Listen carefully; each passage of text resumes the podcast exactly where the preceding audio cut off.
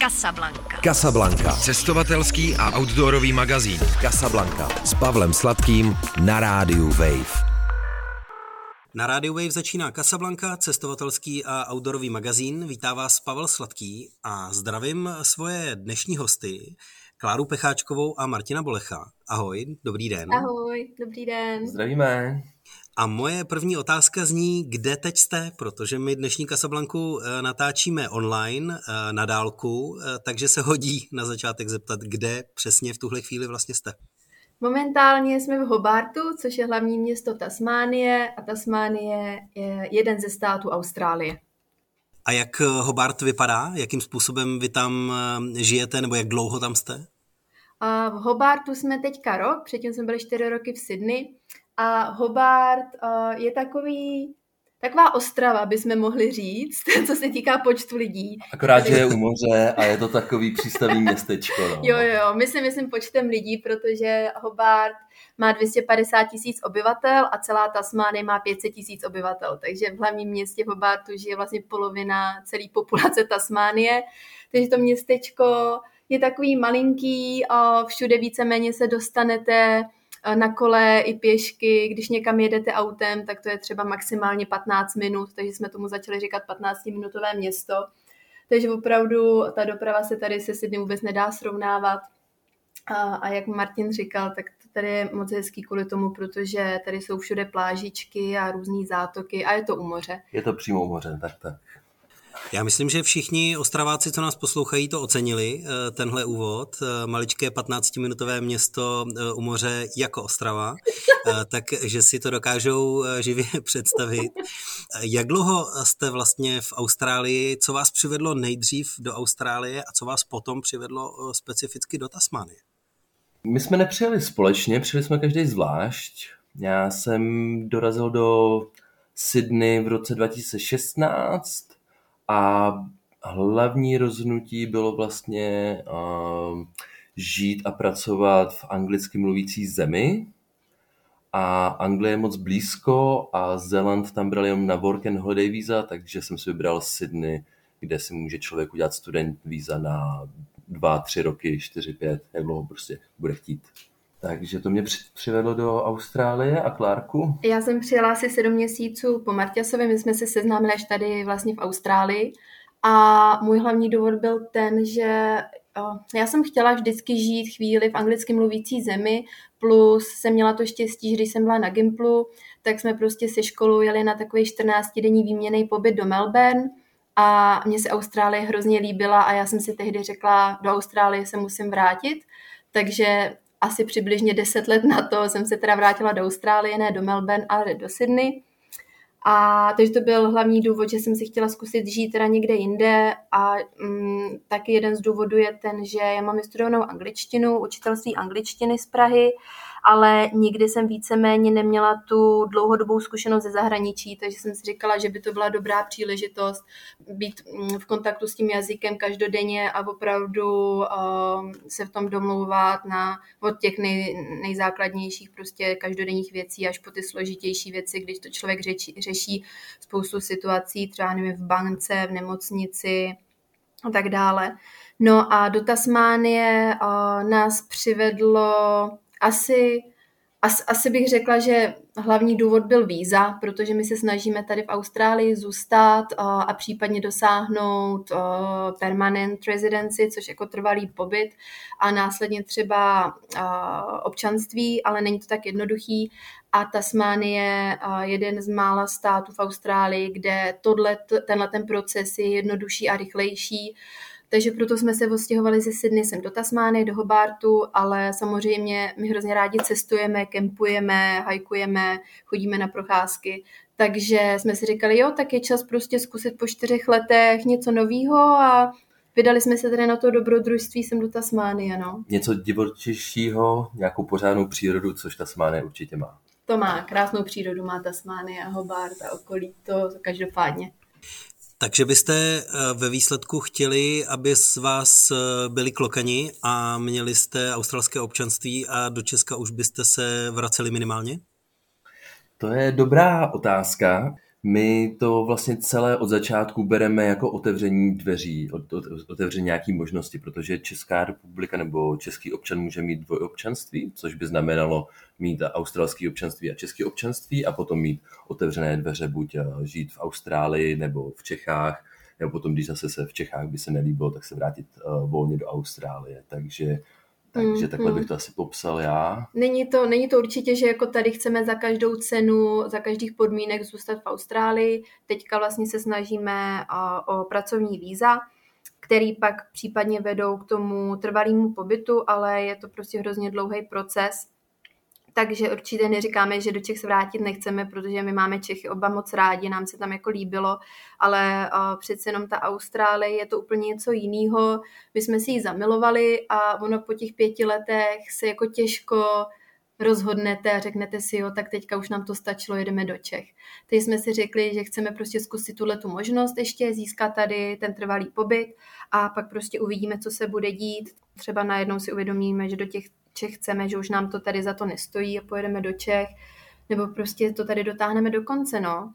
Takže tohle je všechno teďka v procesu a uvidíme, jak nám to dopadne. No přece jenom jsme nebyli asi tři roky doma, takže už se nám je po Čechách stejská, chtěli bychom tam jet aspoň na chvíli a zase malinko získat odstup tady od té Austrálie a vlastně zjistit, jak, jak se nám líbí v Čechách, co se tam změnilo a tak, no.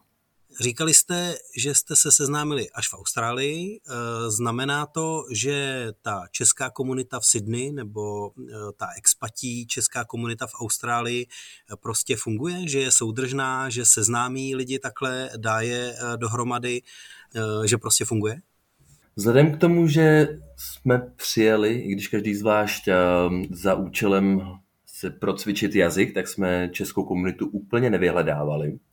Snažili jsme se spíš eh, s místníma nebo s dalšíma international studentama bavit anglicky. Ale eh, je fakt, že nás dohromady přivedlo eh, surfový kemp od Honzy Valíka, takže, takže tam vlastně na surfcampu jsme se poznali. Já tam jel sám za sebe, Klárka taky sama za sebe a tam to mezi náma nějak zajiskřilo a No, takže se no, dohromady. Ta, ta komunita Čechů, tam v Sydney komunita Čechů je opravdu velká. Nedokážu říct uh, jako číslo, kolik tam Čechů a Slováků je, ale na prostě existuje Dobře, stránka Čechy, Češi a Slováci v Austrálii, Češi a Slováci v Sydney a opravdu tam vidíte hrozně moc lidí a tak nějak přirozeně ta komunita jako drží při sobě a i když jako nechcete, tak s těma lidma chtě nechtě se různě tak jako setkáváte, potkáte jednoho Čecha, Slováka, jo, a ten zase zná další Čechy, Slováky a pak se dělá nějaký prostě akce, grilovačky na pláži, a beach volejbal se hraje. A teďka ty Češi a Slováci se tam prostě sejdou a je to fajn, prostě když je člověk na druhé straně světa, tak je fajn mít nějaký to spojení vlastně s těma Čechama, kde s těma lidma se můžete bavit o, o tom, co jste kdy zažili a máte takový společný prostě zážitky a, a vzpomínky vzpomínky na ty Čechy. Takže jako určitě jsme tu českou komunitu nevyhledávali, ale přirozeně se člověk té komunitě jako nevyhne a stane se jako její součástí. No. Tady v Hobartu nebo obecně v Tasmánii těch Čechů a Slováků tolik není, a, takže tady a, ta komunita Čechů a Slováků je asi tak šestičlená, sedmičlená v Hobartu, zatímco jsme poznali. No. takže je to velký rozdíl oproti Sydney ale ty komunity tady určitě jsou a ty lidi se rádi mezi sebou setkávají. Co pro vás bylo na začátcích v Austrálii nejtěžší? No, tak když už to vezmeme úplně od těch začátků, tak opravdu přijedete úplně do cizí země, která je na druhé straně světa. Většinou tady jako nikoho neznáte, takže musíte začít úplně od začátku, co se týká toho, že se musíte najít nějaké ubytování.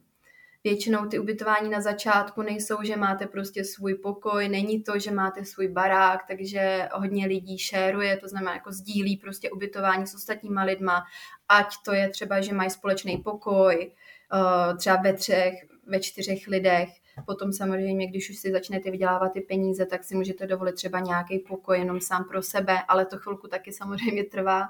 Takže ubytování si najít, pak si najít práci. Protože pokud sem nejedete s ušetřenýma milionama z Čech nebo s rodičema, který vás finančně jsou schopní podporovat a ochotný, tak opravdu první, co řešíte, tak je práce. Abyste tady mohli prostě žít, abyste ten pobyt si tady mohli nějakým způsobem malinko i užít a nejenom přežívat. Mm, takže člověk si začne hned hledat práci a to taky může chviličku trvat. Většinou lidi ze začátku najdou práci v restauraci, a holky chodí hodně uklízet. Já jsem třeba hlídala děti v Sydney, jedný takový bohatší rodině, měla jsem tři děti na starost, takže za to byly docela fajn peníze. Takže ubytování, práce, to jsou hlavní věci, které člověk řeší, když přijede. A potom samozřejmě, protože člověk je sociální tvor, tak se snaží najít někoho, s kým by si mohl jako popovídat a tím pádem pak už vlastně i je rád, že potká někoho z té své země a ten dotyčný mu může třeba předat nějaké svoje zkušenosti, může mu dohodit nějakou práci, může mu zase dohodit to ubytování, může mu dohodit různý, nebo říct mu různý typy, typy a triky na to, jak, jak prostě tady začít nějak ten život. Takže opravdu člověk musí začít úplně od nuly. To bylo asi to nejtěžší na začátku, podle mě. A zvyknout si, zvyknout si prostě na jiný takový ten životní styl, samozřejmě na angličtinu si zvyknout, která je kolem vás všude, na jejich zvláštní akcent.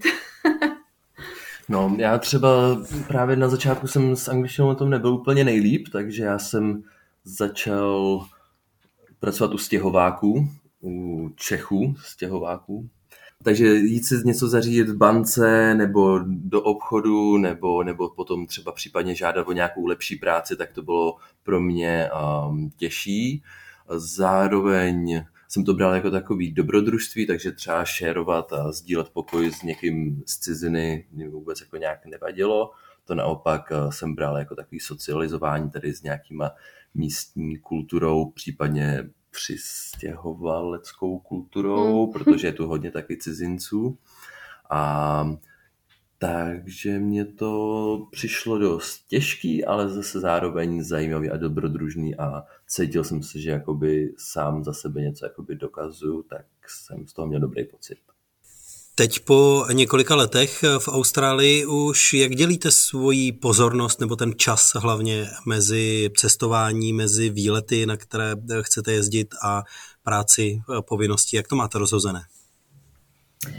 No, tak samozřejmě musíme tady pracovat a toho času tady tolik nemáme, který můžeme trávit společně, ale teďka momentálně to máme, že jeden den v týdnu vždycky je to teďka středa, máme s Martěsem společně volno, takže v tu středu se snažíme jezdit tady na výlety prostě po okolí, na různé hajky a někdy to vyjde tak, že si můžeme vzít i čtvrtek volno, takže jedeme kempovat, jedeme poznávat tady nový místa, je jich tady hrozně moc, je tady moc krásných jako národních parků.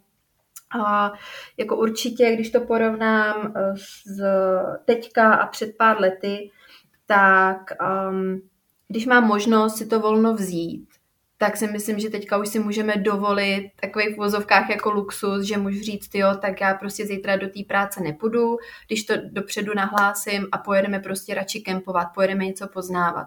Na začátku samozřejmě člověk uh, chtěl mít tu práci co nejvíc, protože potřeboval vydělávat ty peníze a nevěděl, jaká bude budoucnost, nebude, jestli tu práci bude mít, nebude mít, takže neměl ty jistoty. Teďka už tak nějak víme, jak to tady funguje, máme už nějaké jistoty, máme něco našetřeno, takže um, myslím, že můžu mluvit za nás za oba, že když to jde, tak tu přednost dáme prostě tomu cestování, než aby jsme třeba si vzali navíc práci na víkend nebo na nějaký den volna. Takže tohle se určitě změnilo no, za tu dobu. Snažíme se cestovat prostě, co to jde, každý volný den, víceméně i když máme jenom třeba volný dopoledne, tak prostě jedeme na pláž, uh, Martě si jde surfovat, já se jedu proběhnout, um, Jo, teď snažíme se jako poznávat uh, každou volnou hodinu, co máme, tak se snažíme někam jet no, a poznat něco nového v okolí. Když to jde, tak i někam dál. Hmm. A jak k tomu přistupujete? Máte třeba seznam bucket list eh, míst, kam se chcete podívat, eh, teď třeba aktuálně na Tasmánii a z něj očkrtáváte nebo úplně improvizujete nebo to řídíte podle toho, jaké je zrovna počasí nebo nevím, úplně podle jiných principů? My máme hodně, hodně dlouhý bucket list. Správcová je tady Klárka, která ho každodenně rozšiřuje. A Marta vždycky, když někde říká, něco... Už tam nic nepíš, už tam nic nepíš. Říkám, napsat to tam můžu. To, že je napsaný na papíře nebo tady na, na, na nějaké naší aplikaci, neznamená, že tam jako chci hnedka, ale může to tam být. Je to nějaký potenciální výlet. Jo, takže, takže na bucket listu je asi uh, celý svět kolem dokola. Tak uh, z toho se odškrtává ale hodně, hodně pomalu. A ale říkám, no, snažíme, snažíme se hodně toho procestovat a poznávat hlavně to okolí, momentálně tu Tasmány. Potom, když jsme žili vlastně předtím v New South Walesu, tak, tak určitě i kolem mainlandu, tady jak se říká. Mainland, mainland jenom, um, tady Tasmány je jeden ze států, je to ostrovní stát vlastně Austrálie. A, a lidi tady říkají tomu té hlavní Austrálii, kde jsou ty hlavní města Melbourne, Sydney, um, Perth a tak dále, tak mu říká mainland. A po Tasmány, protože tady je to počasí hodně proměnlivé, tak se snažíme cestovat, jak si říkal, za tím počasím. Um, máme nějaký typy na západním pobřeží, máme nějaký typy na východním pobřeží, na severu, na jihu a když máme třeba potom víc těch day off, když máme víc volna dohromady, třeba nějakých 4-5 dní, tak se snažíme to směřovat podle počasí což znamená, že na jedné straně třeba může pršet, na druhé straně svítí krásně sluníčko a, a tím, tím se to snažíme směřovat. Když jsme měli těch pět dní volno, tak jsme třeba nejdřív jeli na East Coast do Coles Bay, Byčena, pak když jsme viděli, že tam má potom začít pršet, tak jsme jeli do Laucesnu, koukli se tady na Josefa Chromího vinice a, a na konci jsme to zakončili severem u Stanleyho, kde je malý nad a to je taky malý Uluru, mi to připadá. Hmm. A, a to a pak jsme se vrátili, vraceli vnitrozemím dovnitř a domů. No, takže člověk tady musí být s tím docela flexibilní s plánováním těch výletů, protože tady, jak Martin říkal, tak to počasí se hodně, uh, hodně mění, ale mění se opravdu třeba jako každou hodinu a ty teplotní rozdíly tady jsou i dost velký během dne. Takže vy si sice můžete naplánovat, že za měsíc pojedete tady na pět dní třeba na sever, ale pak zjistíte, že tam nemůžete, protože tam je předpověď, že bude prostě pršet, nebo tam je hodně velká šance, že tam bude škaredě, takže to pak musíte prostě změnit, no, nebo i v průběhu prostě vašeho cestování musíte sledovat hodně předpověď a být schopný mm, prostě uh, přizpůsobit svůj program tomu, jak má být, no, protože co si budeme říkat, ono, když cestujete a vidíte ty krásné jako fotky od někoho jiného z určitého místa a vy tam přijedete a prší vám tam, je tam mlha, tak to úplně nechcete. No. Ztrácí, kouzlo. Ztrácí to svý kouzlo, takže my se snažíme jezdit za, za tím počasím, za hezkým počasím. A tím, že víme, že tady asi ještě pár let budeme, tak víme, že ty místa, kde zrovna teďka není hezky, takže se na ně podíváme za měsíc, za dva, prostě jindy.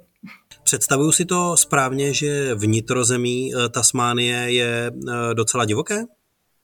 Určitě vnitrozemí a nejenom vnitrozemí, i všechny tady ty parky okolo, tak jsou velice divoké. Um, dá se říct, že kde je nějaký trek, tak eh, člověk může jít po té cestě, ale mimo tu cestu se kolikrát nemůžeš ani dostat, protože to houští ta křovina, ten les je tak hustý, že že opravdu tam se člověk tím neprodejde. A kolikrát se nám teda upřímně stalo, že jsme šli opravdu podle nějakých jako značených cest, ale i přesto jsme se třeba během toho našeho výletu jako třikrát ztratili a museli jsme hledat zpátky tu cestu. Takže uh, více, celá Tasmánie, je to, je to jako hodně divoká příroda všude, jedno jestli jste na východě nebo na západě, nebo uprostřed na severu, na jihu, ale je to tady divoký hodně, máte uh, hodně zvířat, je tady v přírodě těch australských, takže žura australská, dneska zrovna jsme ji potkali po cestě, si tam štrádovala, vombati tady jsou, hada jsme dneska viděli, takovýho dlouhýho černýho, ten nás docela vyděsil, naštěstí v Tasmánii jsou tři hadi, které jsou jedovatý a všechny, všechny ty druhy uh, mají stejný jed, takže když vás uštkne, tak naštěstí nemocnici vědí, co vám mají dát za protijed. Protože jenom jeden. Protože jenom jeden. Ale když to porovnáváme s tím mainlandem, tam jak je Sydney třeba, tak uh, tam je několik druhů jedovatých hadů a tam, když vás ten had uškne, tak je ideální, když se ho vyfotíte. A samozřejmě musíte hnedka to si vysloveně doporučuju. Doporučuju, musíte ho prostě ideálně ho musíte vyfotit, protože Když oni... ještě zakousnutý v noze. No, No, no, ale jako opravdu, protože potom, když pojedete do té nemocnice, tak vy jim ukážete tu fotku a oni řeknou, jo, to je tenhle ten had, musíme vám dát tenhle ten protijet. Ale když nevědí, co to bylo za hada, tak je hrozně složitý vám dát ten správný protijet a pak se stávají takový ty případy, no. že opravdu jako ten, uh, až, to, až te, ten člověk až může umřít, no, protože ta příroda tady dokáže být dost nekompromisní a ty hadí jsou tady hodně jedovatý, to samý třeba pavouci.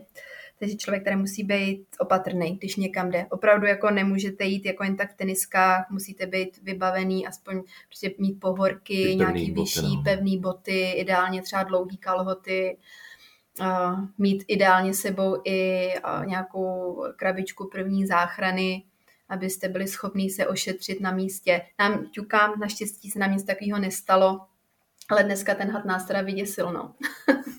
Nebylo to nic příjemného. A toho jste teda viděli kde? Někde vyloženě na kraji města?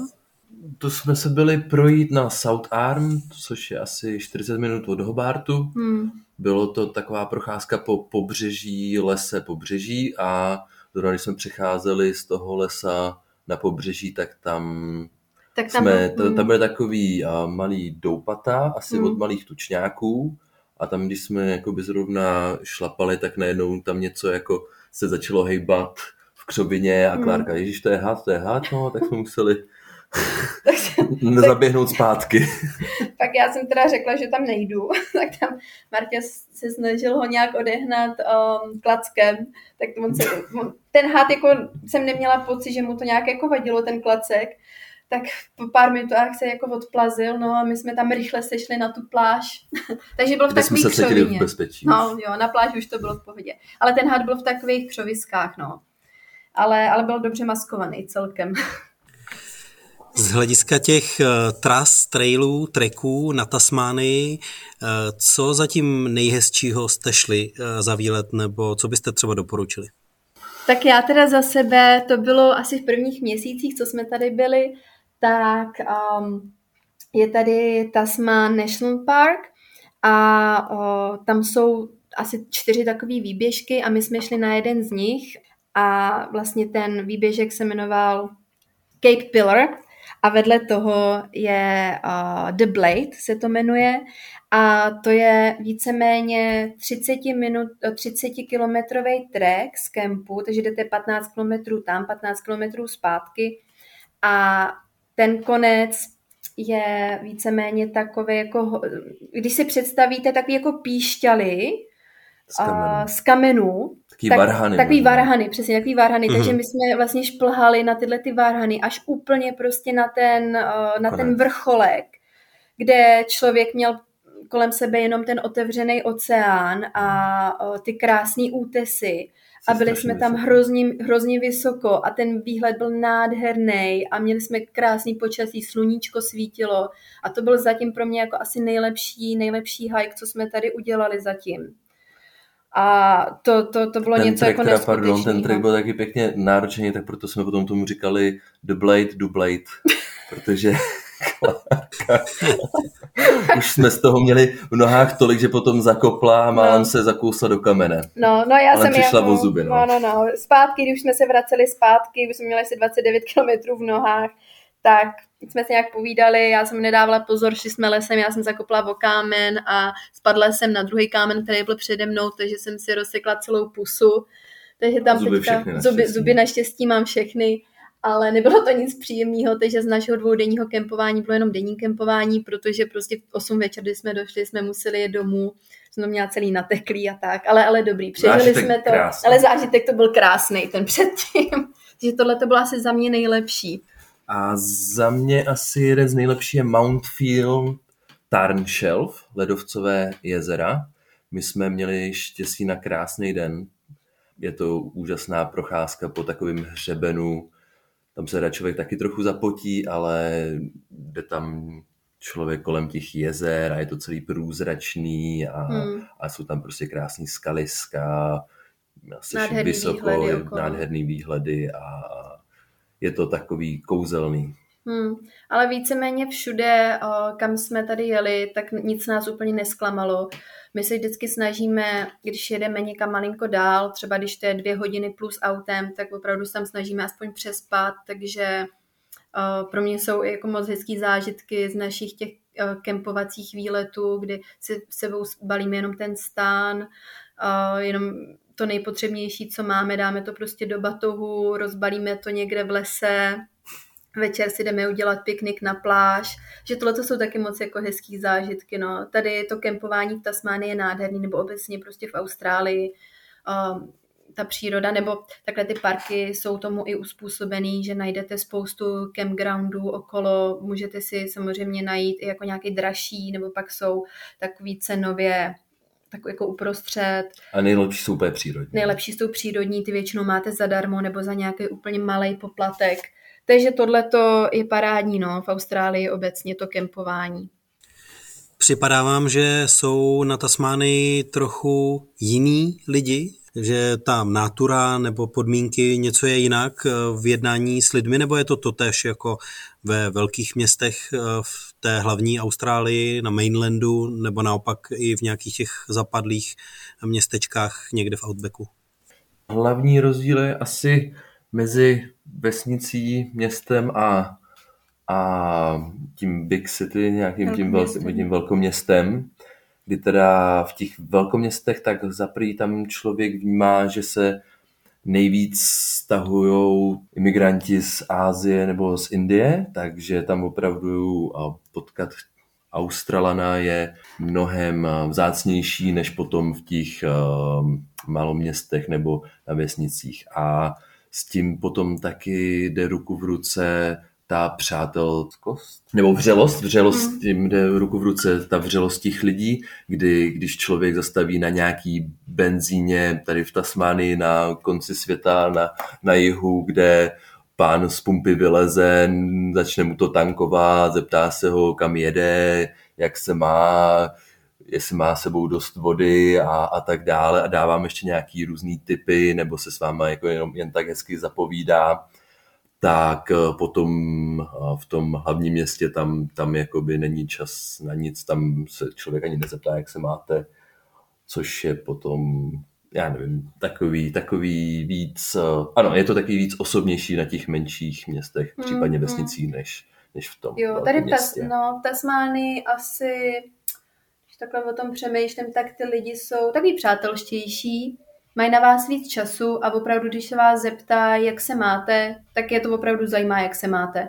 Oni jako na tom mainlandu se vás taky zeptají, jdete do obchodu, taky se vás zeptají, jo, jak se máte, ale to je takový to jejich, jak se máte, ale nečekají tu odpověď, ale tady je to opravdu zajímá a vá, klidně si vás rádi vyslechnou, i když jdete do obchodu, prostě paní za pokladnou uh, se vás zeptá, jaký jste měli den, co máte ještě dneska v plánu a co jste dělali. Nebo tak... paní se psem venku. No, no, ale taky v tom obchodě se mě to stalo, tak to bylo Určitě. fajn. No, takže jsou, jsou takový pomalej, nebo pomalejší. Nechci říct, že jsou pomalejší ty lidi tady, ale ten životní styl, ten životní styl je tady určitě pomalejší než v Sydney lidi tady mají na všechno víc času, nikam nespěchají, vidíte to, ta, vidíte to tady i dost na, na dopravě, jo, takže někde máte šedesátku a lidi jedou 40, ale nikomu to nevadí, prostě si jedou tak, jak zrovna chtějí, jo, na přechodu vás všichni pouštějí, jo, ty, ty hmm. lidi tady jsou jiný určitě. Hmm. A taky v té Tasmánii je víc Tasmánců, není tu tolik těch uh, Není tady tolik přestěhovalců. Je to no. taky, samozřejmě, my jsme jedni z nich, ale, ale, ale je to určitě v menším měřítku než v těch velkoměstech. Jo, jo, jo, potkáte tady takový ty praví, praví Australany, no jak eh, Austrálii a Tasmánii zvlášť eh, třeba ovlivnil COVID eh, v poslední době. A to jak z hlediska přijímání cizinců, tak cestování nebo nějaké obtíže spojené se získáváním práce a tak podobně. Jaký na vás teď v těch posledních už covidových letech to mělo vliv? COVID v Austrálii jsme zaznamenali v březnu 2020. To byla docela razantní rána, protože už tenkrát jsme se chtěli přestěhovat do, do Tasmánie, ale zrovna nám to uteklo asi o týden, kdy se zavřely všechny státy a nemohlo se cestovat. Museli jsme zůstat doma, což asi ten lockdown bylo i všude po světě. To jsme museli asi měsíc nebo dva být doma. Pak eh, to, že Austrálie zůstala izolovaná od eh, okolního světa, tak eh, přiš, přineslo rozmělnění, takže tady bylo jenom pár, pár, pár set caseů v Melbourne, ale jinak vlastně New South Wales, kde jsme žili, tak, tak to šlo dobře. V Tasmánii dokonce snad před, přes rok neměli žádný, žádný případ korony. A tam jsme se vlastně před rokem se nám povedlo přestěhovat semka do Tasmánie, v tom okýnku, když Tasmánie se otevřela k ostatním státům. A posléze, asi měsíc nebo dva na to, se to nějak v Austrálii zase rozmohlo, hlavně na mainlandu. A Tasmánie se opět zavřela k ostatním státům, takže uh, nějak tak v, zhruba řečeno mi to přijde, že tady uh, reagují na zvyšování, nebo reagovali minimálně na zvyšování a snižování počet korona případů zavíráním. Takže furt něco otevírali a zavírali, mm. jakmile bylo vtipný, že minulý rok, vlastně 2021 v říjnu, tak se tady objevily tři případy v Tasmánii a oni kvůli tomu zavřeli celý Hobart, nesmělo se do restaurací nic kvůli hmm. třem případům. Tak Byl takový říkal... kratší lockdown. Ale. Tasmánie, mm-hmm. Tasmánie jako stát úplně ten covid jako nějaký velký boom covidu nezaznamenala. Až, do až, až vlastně do letošních Vánoc, kdy 15. prosince se otevřely hranice australských států, takže to znamená, že už jsem zase mohli začít jezdit prostě lidi z ostatních států Austrálie. Tím pádem samozřejmě uh, ty těch případů se tady objevilo víc, nebo víceméně se tady začaly teprve ty případy objevovat.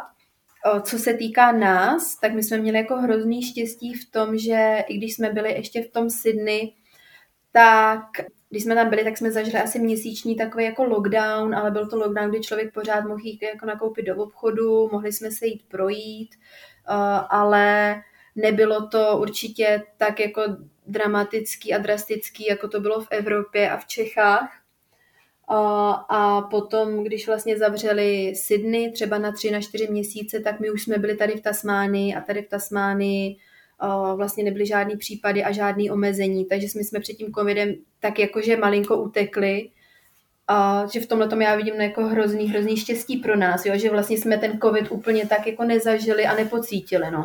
Ano, ano, vlastně chtěl bych to ještě jenom rychleji schrnout, že jsme vděční, kolikrát jsme si říkali, že jsme vděční za to, že jsme jakoby v Tasmáni, že se vlastně neuvědomujeme, jak těžký musí být třeba tři měsíce zůstat doma být zavřený a mít moc jenom do obchodu a na ty hmm. na exercise někam na vycházky, takže, takže to se nám docela obstojně vyhnulo a jsme za to rádi. Hrozně no, hrozně jsme, fakt jako jsme za to byli vděční, protože jsme samozřejmě věděli, nebo víme, co se děje v Čechách, že od rodičů, od kamarádů, takže víme, že u vás to opravdu bylo jako hrozný a ta nálada tam musela být fakt Drsná. jako příšerná mezi těma lidma a chápu, že lidi pak už z toho začínali být na prášky a naštvaný.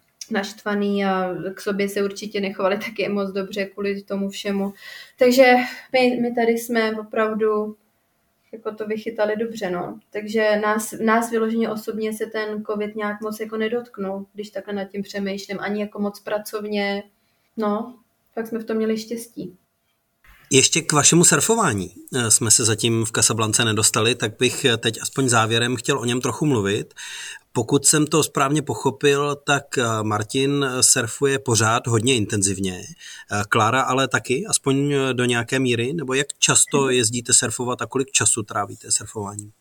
Tak co se týká mě, já jsem, mě surfování hrozně baví, je to fakt jako zábava, je to úplně něco jiného, než co člověk jako z nás Čech, protože v Čechách se moc jako nezasurfujete, je to něco jiného než, uh, než snowboard, takže já jsem to začala zkoušet v Sydney ale o, voda v Sydney je o malinko teplejší než voda v Tasmánii. Respektive Klárce říkáme letní surfař. Ano, letní surfař, to byla pravda v Sydney, kde já opravdu jako musíte mít na sobě, nebo já jsem vždycky měla na sobě neopren, takový kratší letní, a to jsem si užívala, to bylo fajn, bylo hezký vždycky osvěžení v létě, ale od té doby, co jsme přijeli do Tasmány, tak tady ta voda je opravdu studená, v zimě má až třeba jenom 8 stupňů, takže když Martin jde surfovat, tak opravdu tak, je vybavený komplet. Uh, ano, na to jsem chtěl právě navázat, tak uh, když jsem dorazil do Tasmánie, než jsem vlastně dorazil, tak jsem si koupil 4 mm wetsuit, uh, neopren, a jenom co se začala blížit zima, tak jsem si pořídil boty, a pak jsem si pořídil hoodie, takovou kapucu, kapucu a, a nakonec i rukavice. Takže opravdu mi kouká jenom oči a nos. Oči a nos, no. Oči Takže... a nos, když, když je tady hmm. zima a ta voda má skoro pět stupňů jeden kamarád z Kolumbie mi tu práci se mnou chodí surfovat, tak mi říkal, že to, že když poprvé tady v eh, Tasmánii dělal duck dive, což je taky to potápění pod vodou, takže to byla zrovna zima a že málem umdlel, takže jestli nechci umdlit, tak si tyhle ty věci pořídím, tak jsem se je pořídil že Martě si odvážný, já tak odvážná nejsem, takže já bohužel od té doby, co jsme v Tasmánii, tak jsem ještě na surfu nebyla, takže dělám dohled, dohled ze břehu a většinou jsem pasovaná do role fotografa, takže Martě se natáčím, dělám mu fotky a tak. Ale určitě je to zábava, určitě je to zábava, pokud někdo bude mít možnost, tak zkuste to, je to fajn. A to znamená, že eh, trávíte i nějaký čas přípravou, eh, protože je potřeba sledovat, kde budou vlny a tak dál, nebo jak to funguje logisticky na Tasmánii?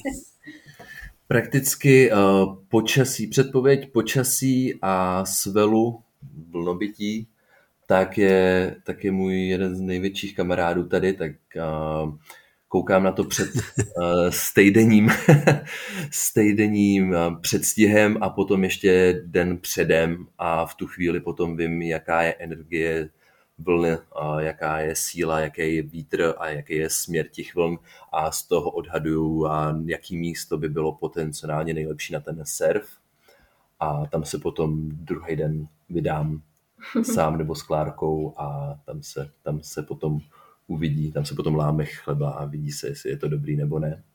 No, ale jak jsme říkali s tím počasím, jak se tady mění, tak ty vlny se tady dost měnějí, takže kolikrát ti to řekne, že to tam bude dobrý a pak najednou tam třeba není nic, nebo to je zase hrozně velký, nebo to jsou vlny, které se úplně jako nedají surfovat, takže člověk, člověk... Ano, stručně řečeno taky, tam se dá, vždycky je nějaký překvapení, který člověka může zaskočit a ale zároveň tím, čím díl ty, uh, to, tu předpověď člověk čte, jakoby, jakým, jsem tím, jak dlouho se to člověk učí tu předpověď číst, tak tím víc se v tom začíná orientovat a, a potom má ten jeden z nejlepších odhad, který samozřejmě kdykoliv může být potom překvapen nějakým, mm. nebo zaskočen nějakým uh, úplně jiným výsledkem, ale je to asi takhle, no. Mm-hmm. A je to spíš, a je to spíš komunitní záležitost, eh, že jsou to surfovací partičky, surfovací kempy, eh, máte eh, známé, se kterými se jako koordinujete, abyste se sjeli na místo, kde teda čekáte, že budou dobré vlny a dobré počasí, anebo jste radši spolu sami a vyhledáváte jako klidná místa, kde potom můžete i třeba sami kempovat, pokud můžete zůstat přes noc a trávit ten čas spíš jako v tichu, v klidu a stranou od lidí. Tak uh, v New South Walesu to bylo trošku těžké se stranit lidí, protože tam jich bylo opravdu hodně a když byly dobré podmínky na surfování, tak třeba na Maroubře bylo přes 200 lidí, tak tam se člověk těch, těch davů těžko nějak vyhne. Ale samozřejmě, když jsme třeba jeli někam do Central Coastu, někam trošku dál, od lidí, tak tam třeba se nám povedlo kempovat na Talou Beach a tam jsme byli jenom my a další dva kempeři a do vody jsem šel já s nějakým starým dědou a skákal tam vedle nás lachtan, takže, takže to jsme byli jenom tři lidi jako ve vodě. No, teda dva lidi a zvíře ve vodě. ale, ale určitě bych asi neřekla, že to je jakoby komunitní sport, zrovna hlavně tady v Tasmánii většinou jedeme, buď to Martě si jde sám, nebo jede ještě s jedním kamarádem, který chodí surfovat, anebo uh, prostě jedeme společně, kdy já buď to teda si jdu zaplavat, nebo zaplavat, většinou moc zaplavat ne tady, ale spíš zaběhat, zaběhat po pláži, nebo právě ho fotím a natáčím. Takže spíš to je tak, takový sport, uh, kde, který si jako užíváš sám, že nepotřebuješ asi mít kolem sebe milion lidí. Hledáš hledáš dobrý vlny a když je najdeš, tak tam většinou nejseš sám, ale může se stát i, že tam třeba člověk je sám. Já jsem byl na takový kempování na Brunei Islands na dva, tři dny a tam jsem byl třeba na pláži úplně sám. A surfoval jsem tam sám a musím říct, že když je tam aspoň jeden člověk navíc v té vodě, tak je to ten pocit lepší, protože když jsi tam sám za sebe, tak si jenom přece říká, že když se buď člověk, i kdyby nepotkal žraloka, ale třeba kdyby se nadechnul té vody, tak, tak, tak tam může v té vodě omdlít a pak hmm. už tě můžou asi jenom druhý den vylovit no. na pláži, no, tak je lepší aspoň mít jednoho parťáka nebo i úplně neznámého člověka, mm-hmm. který je s tebou ve vodě. Ale tohle je pravda, že to je docela velký rozdíl mezi Sydney a Tasmánií, kdy opravdu v Sydney, když jdete na jakoukoliv pláž, tak tam vždycky jako někdo je, Vždycky tam někoho prostě máte, ať je léto nebo zima, jsou tam ty surfaři. Ale tady jdete v létě třeba na pláž a tam nikdo není. Tam je celá pláž, která má třeba 7 kilometrů, tak vy tam přijdete a nikoho kolem sebe nevidíte. A nikdo není ani v té vodě. Jo, takže Martě tam opravdu je jako kolikrát sám a já si říkám, Ježíši, teďka kdyby se tady něco stalo, co já budu dělat, že jo, protože vy jste jako uprostřed ničeho, auto máte třeba kilák jako od té od tý pláže, nikde nikdo, takže v tomhle je velký rozdíl, no, co se týká Sydney a Tasmánie, že tady jako je problém najít místo, kde někdo je a v Sydney byl problém najít místo, kde nikdo není. co vám nejvíc chybí z Česka? Určitě rodina, přátelé. Hmm. Zní to jako kliše, ale je to tak, no. My jsme vlastně rodinu neviděli tři roky. Kvůli, Pivo kvůli a český rohlíky s paštikou. no, tak dobře, tak mě pivo nechybí, já se bez něho obejdu. Ale mě třeba No ale když mluvím o tom jídle, tak mě chybí syrečky a kolikrát mám hroznou chuť jako na syrečky. a nebo na tvaroh, tvaroh, třeba tvarohu pomazánku s, s pažitkou, protože tady prostě jako jsem nesehnala tvaroh, tady jako není tvaroh. Ale když bych... Ale maminka chybí víc. No samozřejmě. Ale když jak bychom nemluvili, když, když nebudeme mluvit o jídle, tak co teda jsem si uvědomila, a bylo to na základě nějakého rozhovoru tady s někým, a už nevím, s kým to bylo, ale že jsme se bavili o Evropě a já jsem si uvědomila, že mě vlastně hrozně chybí taková jako historie, historie těch míst, že když jdete v Čechách kamkoliv, tak každá budova má nějakou prostě historii v sobě, má nějaký příběh. A tady je Austrálie opravdu jako novej víceméně jako stát, tak tady těch historických věcí moc není ani historických budov, takže opravdu ta historie a um, architektura mě tady i chybí, musím hmm. říct. Když jenom takhle do toho rychle vkročím, tak uh, tady v Austrálii oslavují věci, které mají 100 nebo 200 let hmm. a, a člověk si pak vzpomene, já nevím, na Karlův most nebo nějaký koloseum v Itálii, tak to už jsou půl století, teda no, no to víc. půl tisíciletí, tisíciletí a to už, to už je potom ten velký rozdíl znát. No, takže, takže opravdu historie, no, historie, historické budovy, taková ta jako atmosféra těch krásných jako starých měst, to tady úplně není. Tak to mě docela taky teda chybí, musím říct. Asi taky teďka to, co mě první napadlo. Klára Pecháčková a Martin Bolech byli hosty dnešní Kasablanky. Díky moc eh, za vaše vyprávění o Tasmánii a Austrálii. Děkujeme taky. Děkujeme, mějte se. Mějte se hezky. Casablanca. Casablanca. Cestovatelský a outdoorový magazín. V džungli, v poušti, uprostřed oceánu. Poslouchej Casablanku jako podcast. Kdykoliv a kdekoliv. Více na wave.cz lomeno podcasty.